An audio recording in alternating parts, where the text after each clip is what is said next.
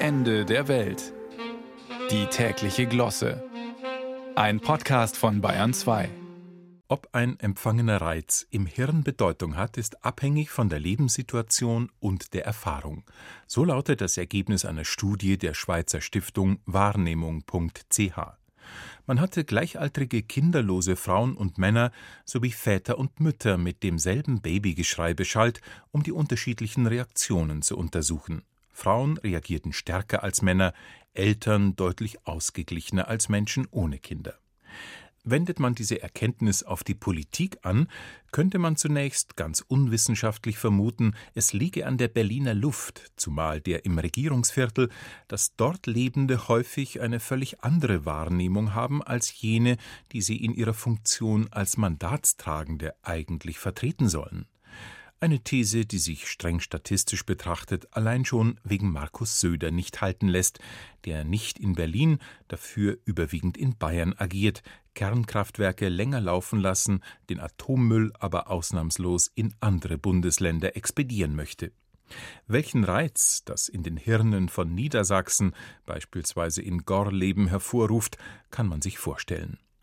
Aber gerade in der Berliner Luft, wo laut Paul Linke nur selten was verpufft, vielleicht weil dort so viele Journalisten rumlaufen, scheint es etwas zu geben, das die Wahrnehmung trübt. Denken wir nur an die noch regierende Bürgermeisterin Franziska Giffey.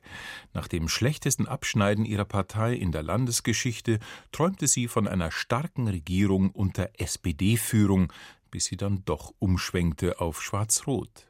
Oder Christian Lindner, der die Koalitionsampel immer mal wieder gelb blinken lässt, um dann aber, im Gegensatz zur Straßenverkehrsordnung, nicht die vorher per Beschilderung festgelegte Vorfahrtsregel gelten lassen will, sondern bei mühsam errungenen Gesetzesvorlagen dann seine Fraktion entscheiden lässt, wie abgestimmt wird.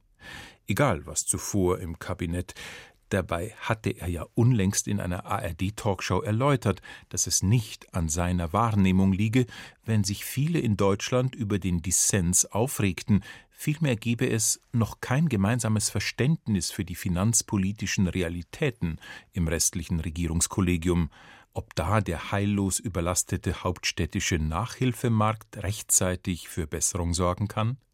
Eine ausweglose Situation also, gäbe es nicht einen Bundesfinanzminister mit Durchblick.